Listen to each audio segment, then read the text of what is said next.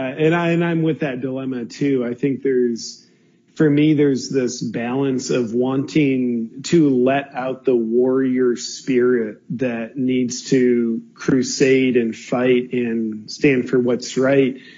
So the the question is like how can we let that warrior spirit passion out while having peace inside? Crap in my life that I realize like hey when I'm scared I'm not going to die. So I can tolerate the emotion of fear inside my body. I'm not afraid to feel afraid. Uh, I'm willing to kind of go into the dark forest. And then I think another virtue of of bravery for any individual who's exercising bravery in the moment is you're brave enough to trust what your eyes, your ears, your brain, your heart, your gut are telling you. Now, converse that or contrast that with what we're told is our reality. And it's like quite honestly, I'm I'm too brave to believe that what I'm told is my reality is my reality because I I don't always know what the truth of the situation is, but I know what bullshit tastes like. You've got to be brave to um, defy what other people tell you is your reality. And I think it's the same sort of archetypal pattern where when we're all children, oftentimes we're told in one way or another what we should be and, you know, what, our parents wish for us to be. But eventually, if we're going to grow into being ourselves, we have to betray what we're told we should be. And, and I think this is the same pattern. You know, our mainstream narrative, Tony Fauci, Bill Gates, uh, you know, everybody's telling us what our reality is, yet my eyes, my heart, my brain tells me, no, that, that's not my reality. Uh, uh, I don't know what, no, it's not my reality. So, you know, I, I think what, what you, you asked, how am I so smart? And I, I don't know that I'm smart yet. Uh, I can see what's in front of me and, I can trust my senses.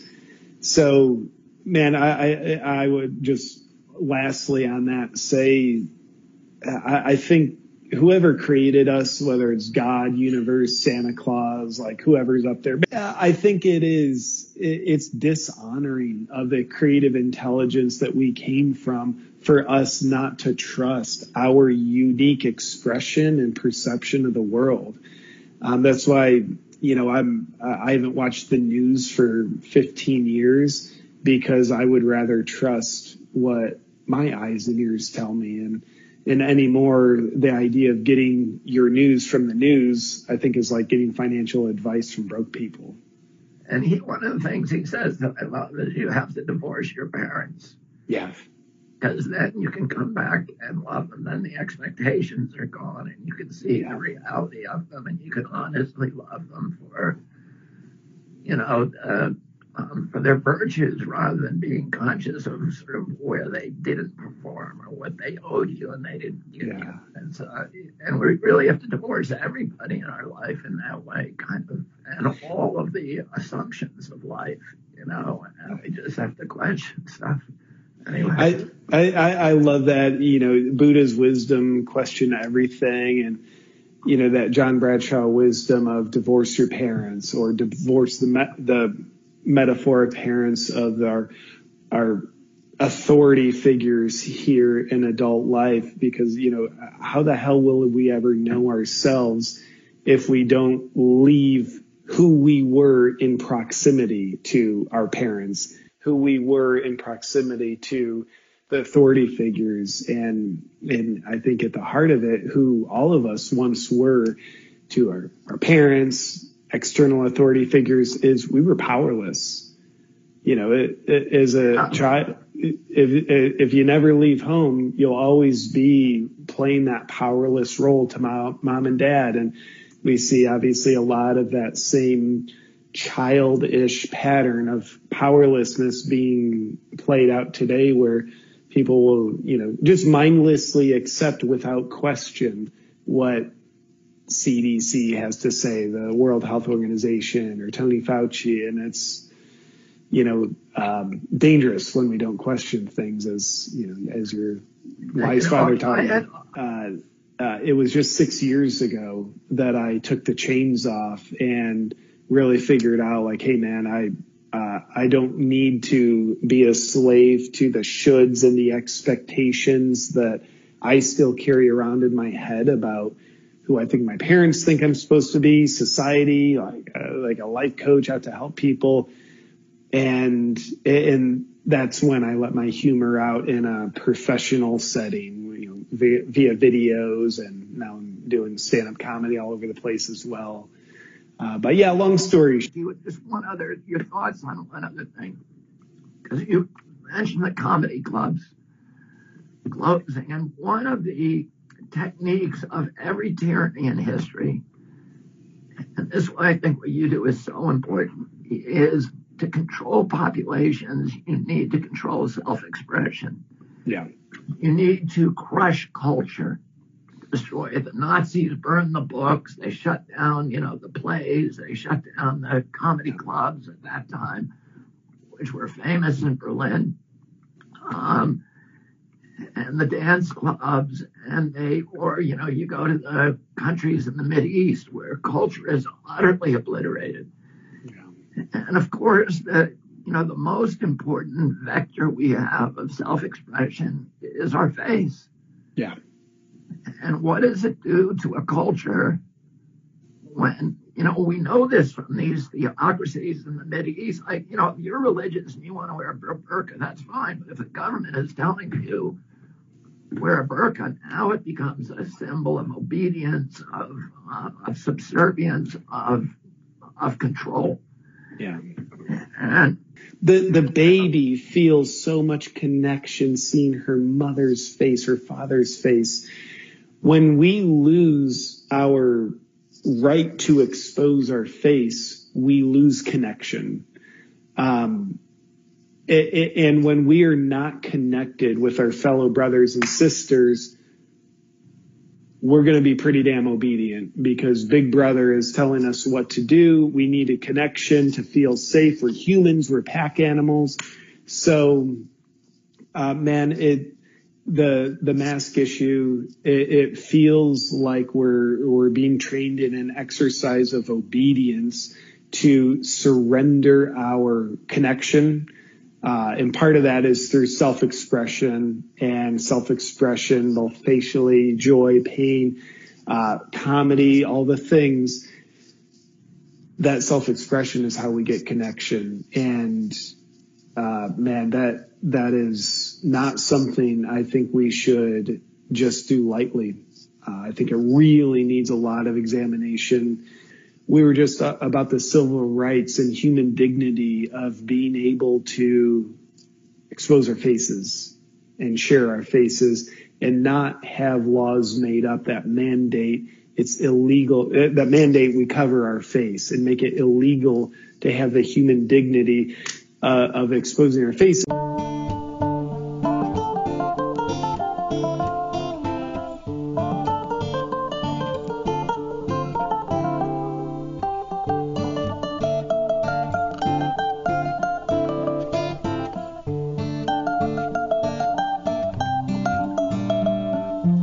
Hey, good day and welcome back. I um, that was J.P. Sears being interviewed by Bobby Kennedy Jr. Uh, they had a really great chat. It was about an hour. Bobby Kennedy was kind of, you know, he'd been working at exposing. He actually started as an environmental lawyer and working with communities, trying polluters, toxic metals typically, mercury, and became mercury dumping essentially into groundwater, I believe. And that work led him into the vaccination story because he frequently had mothers coming to his uh, attention saying, if you really want to go after mercury poisoning, you have to go after vac- vaccines. And there was one particularly persistent mother that came to his house and refused to leave until he read the documentation. And so that's what got him into he, he wasn't a vaccine warrior and his entire family publicly urged him to urged him to stay out of it. But anyway, he, he said when he came on on the scene, or I mean when J.P. Sears was coming on the scene, that he was so impressed with how J.P. Sears so quickly could cut through the BS in a way that a lawyer just can't do it. and so he sought out J.P. Sears for that interview, and I and I and I think some of that analysis that uh, J.P. Sears had about the parental dynamic and divorcing your parents and divorcing everything you've ever been and divorcing people who have attached themselves to what they thought you were. That's just a comment I haven't really heard, but it, uh, to me it, it resonates completely. So I wanted to share that. At the end, I have uh, two clips from two recent interviews of Michael Jones where he's predicting some of the dynamics planned around the election. I hope you enjoy those. One was in Australia, an Australian chef who's running for office in Australia, who's who's tired of the uh, outrage down there. Anyway, I hope you enjoy those two. And I want to give you an update on on some inspiration I've had, and but this dialogue around uh, around personal net worth, um, it really came to me from the London Real interview with Dan Pena. So Dan Pena has become sort of a it's a sponsor in a way. I think maybe it's more of a guide to the London Real operation. I eventually sought out his interview, and I and I think he was an interesting character in his view on money and things. So I wanted to to get into that. But first, I'll just share some inspirations and sources I've stumbled on in the past 10 days, and then we'll get into this discussion about personal net worth. It has dawned on me since the beginning of, at least since the beginning of July, this the use of that term. You know, personal net worth. That just sounds like a trap, right? I mean, someone's got us convinced that digits on a page equates to what your value in the in your experience is. So I'd, I'd really like to discuss that or analyze that and the behaviors it drives. But last night I finished uh, David Icke's The Answer. Um, I think they planned to make that six hours. It was a live event. There was no audience, but he was in a, in a auditorium. Uh, it was outstanding as always. He didn't have, you know, energetically it's all him, so it's probably more difficult as a speaker um, when he's not sort of being doesn't have an audience to play off of in real time. But he was great. He was great as always. I am finding it very difficult to look at the pandemic story anymore. I just find the whole thing tedious. All the facts are out, all the players are exposed, and people are still going along with it. So I, I had to really push myself to listen to the first six hours, and it wasn't all about the pandemic, but it was about the dynamics that have set it up, and the dynamics of the controllers, which is you know David Icke's life work. But the last two hours, um, it, it was great. I mean, the whole thing was great. He he's he's very he he tackles the whole thing at a level that no one else does, and he's been right at a level that no one else has from the beginning of March. But the last two hours I loved it. It's exactly what I needed. It's and I think it's probably what he prefers to be talking about, which is possibilities and imagination, what humanity could be. And so that was that was completely worth worth the price of admission on its own. So I recommend that. David Icke, the answer on on Ickonic. The Dan Pena interview, I think you'll find that I mean, some people, some of his language and some of his attitude and some of his story and some of his background, you'll probably find off-putting. But he's the type of character that we don't ever get to hear from anymore because he's so um, outspoken and he's got such a strong point of view on these matters. So it's so refreshing for me. To it's he's a he's got a, a strongly alpha male energy, speaking straight from the gut all the time. So uh, it's it's a, it's refreshing to me that he's not he's not editing himself as he's talking. I just finished an old Jordan Peterson interview that that uh, Brian Rose sent around from his podcast. It was right after the final Peterson Harris debate in the UK O2 Arena, which I had never I don't think I've ever heard that one before. Anyway, it was a great interview and it's it was also inspiring and it was so nice to hear his voice again. So that was fresh to me. I also shared two Whitney Webb articles on the podcast page. Uh, one is around the dynamics that they've been running scenarios on around the election, which is consistent with what uh, E. Michael Jones will be saying at the end of at the end of this recording. I also shared a documentary that is available for free. I just can't remember if it's on YouTube or if it's on the, its own website, but I shared that link for the Trayvon Martin hoax, which was extremely well done and engaging. Story of really the, the origins of the BLM movement and how it was built on a false flag event. I mean, the the the, the actual incident happened, but but the portrayal in the media and in the court was proven to be wrong, flawed, erroneous, scandalous. And so the documentary exposes uh, the games that were played around around stumping that tragic incident into a political movement. And so I, I found that extremely engaging.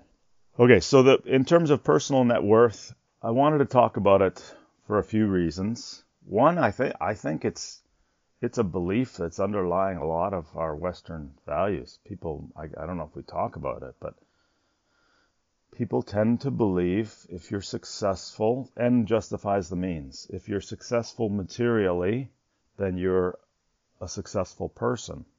There's no there's no cross check in the means or methods that got you there.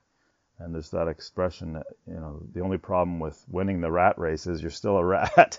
so the I, I remember this one anecdote. I think I might have mentioned it in one of the early podcasts, but basically there was a promotion at work, and uh, and the guy was just a complete snake. I mean, he was smearing his coworkers and uh, self-promoting himself, all out of self-interest, and you know, shining the management. And he got the promotion, and I'm talking about it outside of work in some kind of a social situation. And somebody said, "Well, you got to hand it to him. He got the promotion." and I'm like, "No, you don't got to hand it to him. If you violate every, you know, uh, principle that we all subscribe to fundamentally, it doesn't matter what you get at the end. I mean, you, you're you're a blowhard, and not only that, you have to live with yourself if that's how you're advancing yourself. I mean, it's not like you can behave that way in one in one domain and then you're going to stop. You're just going to proceed on that track. So I, I just think it's it's sort of indicative of this this sneaky soft Satanism that has permeated our society and I think we've got these cultural dissonances that we all carry around. We don't talk about, um, but it's what's driving a lot of this behavior. I mean, that's what's it's what's enabling the, the darkest time uh, any of us have lived through. And it is that principles and ethics and character are secondary. I'm not saying that's the case for um, for everyone, but I think that that is permeating the youngers now, under 35, maybe under 30. Those people, they, they somehow have come to believe that they know what's right and that getting the job is all that matters and doesn't matter how you got there. And it's more the image that matters because everyone's going to think you're successful if your image looks successful. It's it's something along those lines, and that's what's um, that's to me the, the petroleum or the kerosene that's driving this whole thing. Because you, you can't have this many people standing by, either complicit or passive passengers in this kind of uh, tyranny without them checking their character and their principles at the door.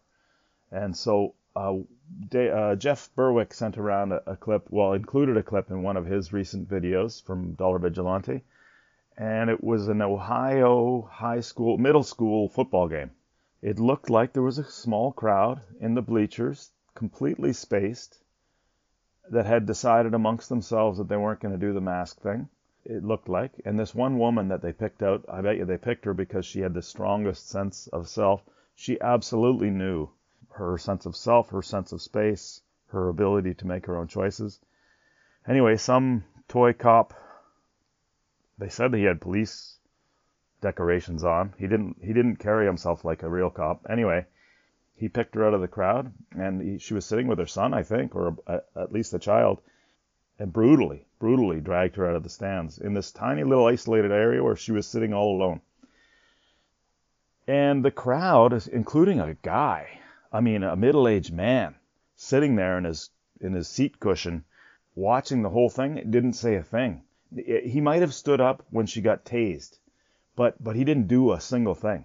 And then the woman that was filming it didn't do a single thing, but she was proud of herself for filming it. You know, I got it. This is what they say. I got it. Like as if, as if, as if like watching it go by. I just think that the, first of all, people are in some kind of a trance, okay, from their screens and from their internet. They're in this little bubble of their own world. And when they see something happening in front of them, there's some ability they're dissociating that that's not happening to them. It's sort of like they're watching it on a screen and then they pull out their camera, well, then they are watching it on a screen. Um, but I'm just thinking what's going through that man's mind uh, while this is happening.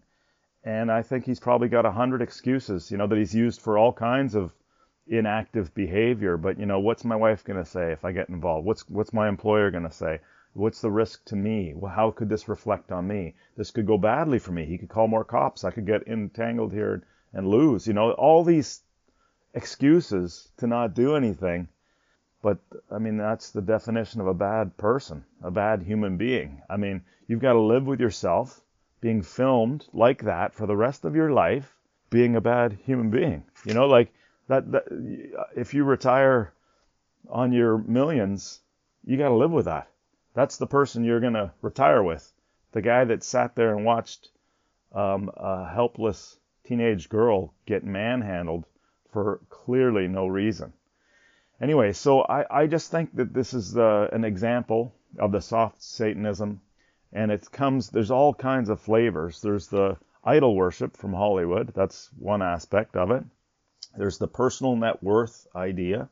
There's like my, and then I think people like this, and I've been working with a lot of them, I think they live their life in a little spreadsheet. I think they've got their revenues and their expenses, and I mean, it must kill the spontaneity of their life completely. But they've got a plan, you know, the retirement plan with the dream, and anything that could threaten that little box in their spreadsheet, they won't step outside of it. They won't. They won't do it. So they're they've they've imprisoned themselves literally into a little matrix, and uh, they've dehumanized themselves. What a terrible existence, drudgery. That's what I think the value system that's coming through. I, I, I think there are lots of people speaking out and lots of people waking up. So I'm not all doom and gloom. I'm just trying to diagnose what we're witnessing. So then this conversation has been running in my mind really since the beginning of July. Well, you know, how do I explain what's motivating me to other people or, or, and, and how does that compare to what motivates other people? And so one, I mean, one is this test. I think someone said it. Maybe it was during the Peterson series, that Harris Peterson series. But someone said that one good image of your conscience is your future self. You know, if you don't like the idea of higher power or God or any of that, just imagine yourself on your deathbed, uh, looking back on your own behavior and your and your choices, given the situation and given your understanding and uh, that's a pretty good test for a conscience. The other one is your kids. I mean, that's when people are mentioning looking your kids in the eye. Well, how did you behave during those times? You know, because the younger they are, the more pure their their view is, the less programmed they are. I think that's another really, really good judge. But uh, in terms of other kind of philosophies, I like Peterson's. Peterson's got one. So I'll just go through sort of different ethos that I've heard put forward around this. Nobody actually says personal net worth is the is the but but that's the way a lot of us live. And Dan Pena, his, his what his slogan was, money isn't all that matters, but money is the only thing anybody counts. And Zen doesn't pay the bills. You know, so that's what he was saying in that interview, and th- these are valid points. These are valid points and definitely, definitely. I mean, you know, would uh, would I be talking about Brian Rose if he wasn't commercially successful? He's doing all the right things, but if he wasn't commercially successful, would I be talking about him? You know, probably not. So there's certain we get a it's a KPI that we all accept as valid is market acceptance. You know, your growth, your eyeballs, those kinds of things. so the other the other kind of philosophies. Oh, Peterson's is he said a few things on this topic. One is I don't know if he said dominate, but he, master, mastery. Whatever domain you find yourself in, pursue excellence and mastery. And he also said you have to be willing to be a fool to be a master. So you have to stumble into complete novice fool to uh, and embrace that challenge and accept it to grind it out to become a master in whatever domain that's that's calling you.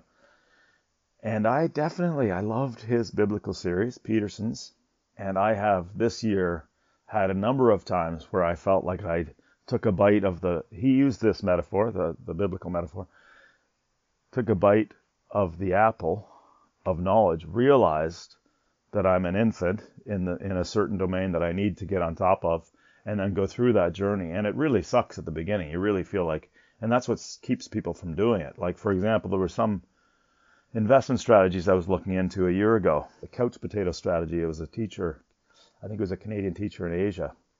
But I realized when I looked into that, even though I've got lots of business training and lots of business experience, I had never, I didn't, I was a novice in that space, in the personal investment management space. I mean, I definitely hadn't looked at it for 10 years. I was outsourcing it. And I felt like such a tool for a few days while I was reading that book and doing searches and downloading and looking into the different um, exchanges.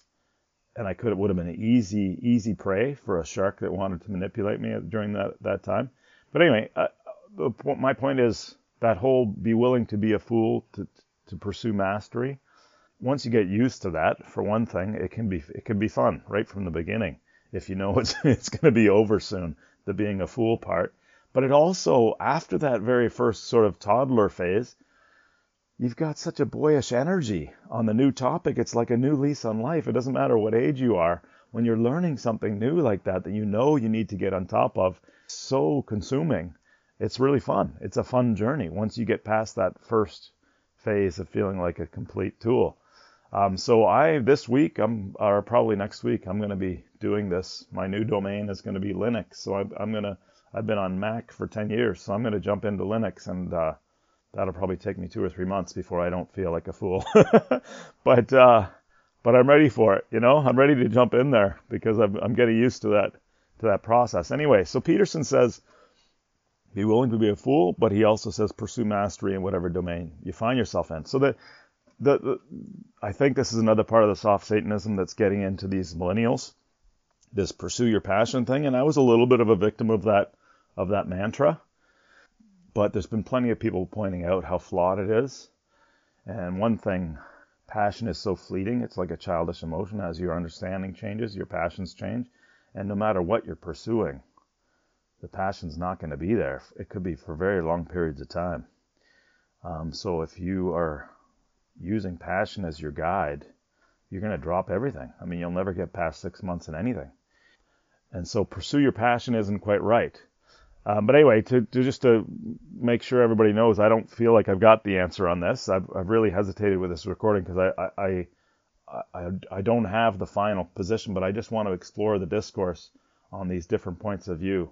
Hopefully, um, get, gain some more clarity for myself and hopefully get some feedback from you.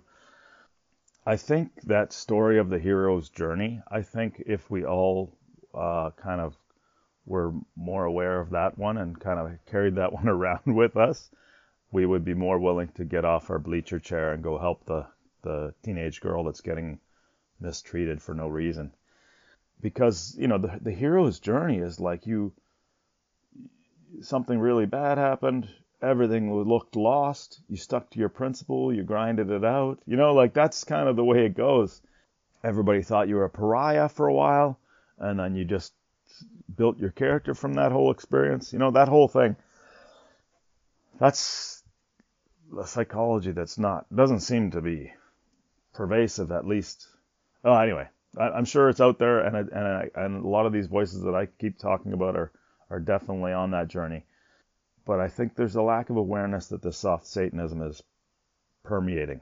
So let me just let me just name the dissonances, and then I'll name a couple other sort of mantras that we hear all the time and why I think they're flawed. Like I said, I don't have the conclusion exactly, like not exactly at all. but uh, but I but I wanted to share, and then I'll end off with with Michael Jones quotes on the future. The dissonances. Here's a couple. One is everyone thinks they're a good person, and at the same time they think they can make up their own morality on a daily basis, and at the same time they think they're not accountable to any kind of God, higher power, or conscience per se. So that's that's one dissonance. They think they're living by the golden rule, and at the same time they're sitting on their bleacher seats. Why you know they're able to talk themselves out of good Samaritan type behavior at the, at the exact same time. So it's just it's just incredible the number of pockets of dissonance we're carrying around. The other funny one is that everyone I've talked about this before. Everyone believes in karma. Everyone believes in karma but everyone also believes they can make up their own morality as they go.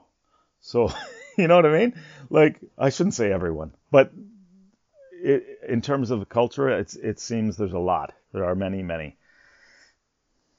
So then the other mantras that are better, they're better than pursue your passion and they're better than pursue your personal net worth. Some people are just blatantly, I mean, they're just blatantly hedonistic. And if, and if you're, you know, if your lifestyle looks good, then you win, kind of a thing. You know what I mean? Like, do you have any idea what an empty existence that would be, sitting on the beach with yourself at your early retirement? Like, you've got nothing on the inside happening there. But anyway, so the other ones that have more substance, but I still think they're extremely flawed, and I think that this pandemic experience has pointed it out even more to me. But they say, uh, well, resume values versus eulogy values.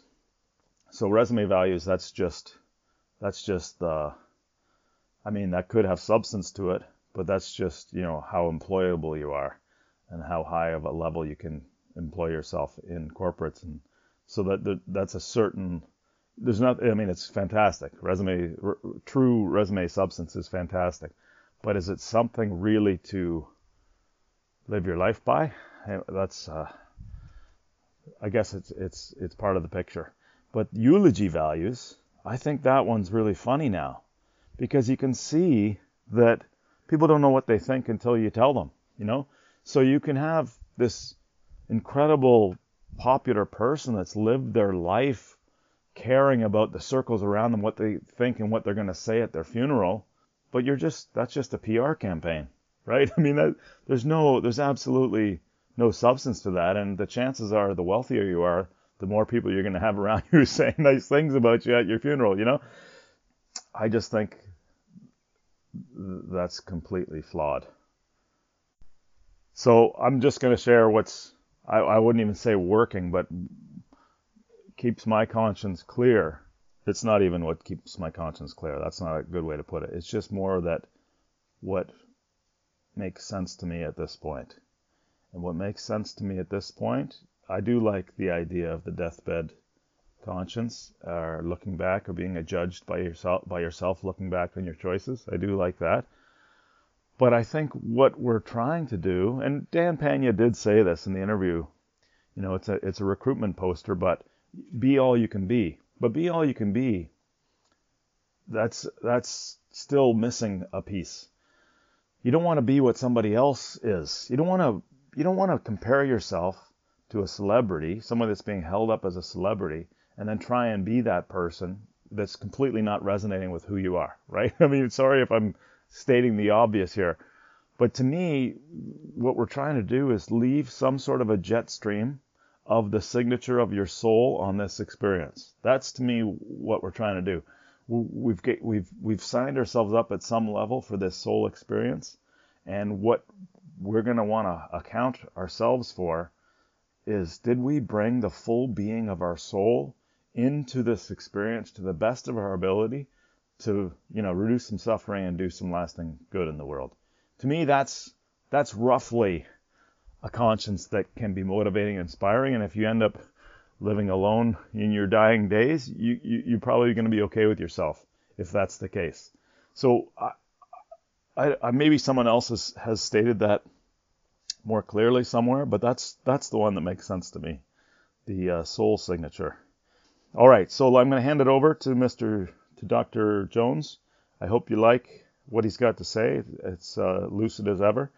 I just hope I've given you a few tidbits to to consider because I think this soft Satanism at, in all its forms, in your households, in your workplaces, that's what's enabling this complete disaster of tyranny tiptoeing its way into everyone's everyday lives.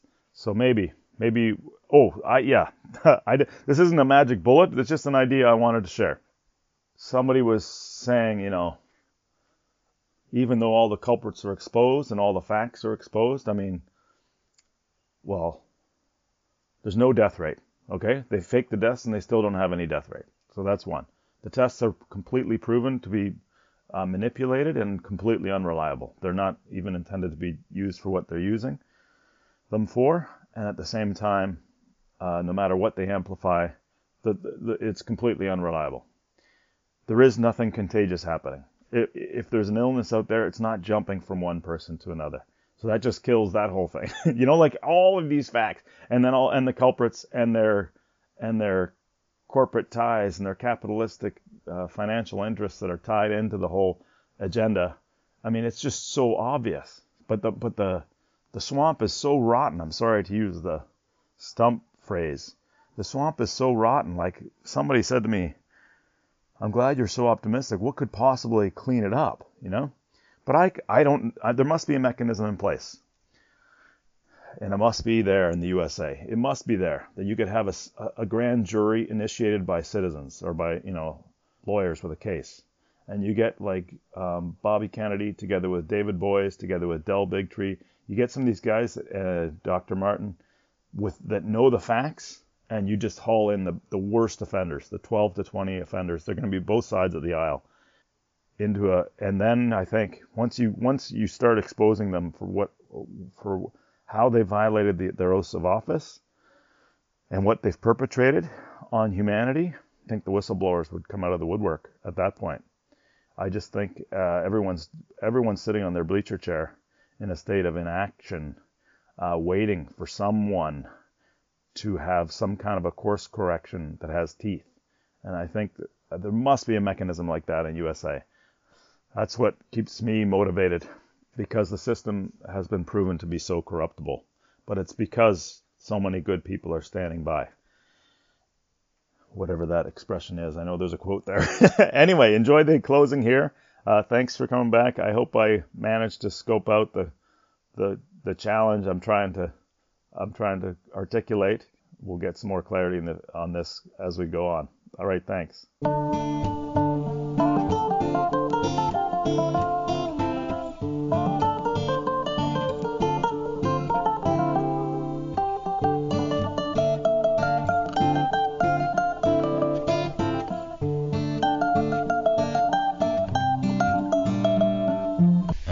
McDougall, and as painful as it is, Logos is definitely rising. So, what, what do we mean by a color revolution? Well, the most recent examples are uh, the Ukraine uh, and Iran. Iran in 2009. What happened in Iran in 2009? Ahmadinejad was running for re-election. Ahmadinejad was in a situation similar to Donald Trump. He was the populist candidate. He had been a mayor of Tehran and had created a fund for women without dowries. So he was helping them get married. The people loved Ahmadinejad, but the elites didn't. Northern Tehran was dead set against him, and they talked to each other. They control the, the media to a large extent and came to the conclusion that no decent person would ever vote for Ahmadinejad and uh, all of my friends are, are against him, and they're all decent people. So therefore, he can't win. Well, he does win, and at this point, there is the people are moved onto the street. Okay, huge demonstrations, uh, protesting this. It could not have been possible. There must have been fraud because all of my friends voted for the other guy. That was the kind of logic that went on here. They got a lot of people on the streets, and then once you reach a certain critical mass on the street, you start killing people. This happened in the Ukraine uh, very clearly. There were operatives that were shooting people, shooting into the crowd. The same thing happened in Tehran. So the, the, there's a demonstration in front of the Basiji, which is the big organization that supports the uh, the supreme leader and the, the, the ruling party. And at a certain point, some people get shot. And then the news goes out that uh, Ahmadinejad is shooting his own people, killing his own people. Well, we heard that before because we heard it in Libya. Remember, Gaddafi was shooting, is killing his own people, except that it turns out it was ISIS operatives that were put there by the United States, and Hillary Clinton was responsible for the murder of Gaddafi. We've also heard the same thing in uh, Syria. I can't tell you how many mainstream news reports I heard of people saying Assad is killing his own people. That is going to happen in November. That's what's going to happen. So be prepared. Okay, there's going to be a contested election. We know who's behind it. It's called the uh, Transition Integrity Project. It's run by a Jew by the name of Norm Eisen, who was uh, associated with the Obama administration, and they are going. They are working out strategies to deny Trump reelection, which will uh, involve, first of all, not conceding. No one is allowed to concede. I mean, Biden is not allowed to concede on election night. Uh, this will draw it out into a much longer operation. Votes will be counted that weren't there before. And during this period of time, you will have Antifa and Black Lives Matter rioting in the streets in uh, imitation of the type of rioting that happened in uh, in Iran and the Ukraine. And so I'm telling the I'm telling you ahead of time, guys, if you're in Antifa, if you're in one of those demonstrations, plan to get shot because one of your own people is going to shoot you. And then they're going to blame it on the government. They're going to blame it on Donald Trump, and that will be an excuse to overthrow the government. That's what's coming down the pike. Yeah. What's going on here? Why is how is so, so in 1984 the FBI gets in bed uh, with the ADL, and then the ADL starts pointing out to the FBI who they're supposed to apprehend as criminals. Uh, 1984 is also the year that uh, Moe Dalitz was given the ADL's um, uh, Torches of, of, of, Freedom Award, Torches of Liberty, or something like yeah. that. Moe Dalitz was a notorious mafioso criminal who went from being uh, uh, head of the Jewish Navy in Cleveland to going legit in uh, Las Vegas uh, by giving the ADL lots of money. So it's a money laundering operation uh, uh, to protect Jewish criminals. Well, of course, if these people are calling the shots, of course they're not going to go after Antifa because Antifa is a Jewish organization. We know that. They brag about it. Google Google uh, Antifa and history, and uh, you'll find I forget which magazine. I, I, I put it in the footnote, which which mm-hmm. Jewish magazine goes into great detail about their history as a Jewish organization. They're proud of it. If I say it, I'm an anti-Semite. There were people. The consciousness came to a certain point Okay. And, and when they started saying vaccine, then the people got really upset because suddenly the government is going to impose something on you, like a vaccine, a chemical that somebody invented that you're going to allow them to put in your body, jeopardizing your health, especially after we know uh, Bill Gates' track record in India, all the people who died in India as a result of his vaccines, all the people who died in Africa as a result of those vaccines and that's going to uh, we're supposed to do that. Uh, I think that was the turning point. I think people yep. what what what you have here is uh, you've got people with a lot of guns here, you know, and I think it's I think it's stupid. I, I think it's an obsolete form of uh, warfare. You know, it's we're dealing with state of the art warfare right now because it's a warfare about ideas.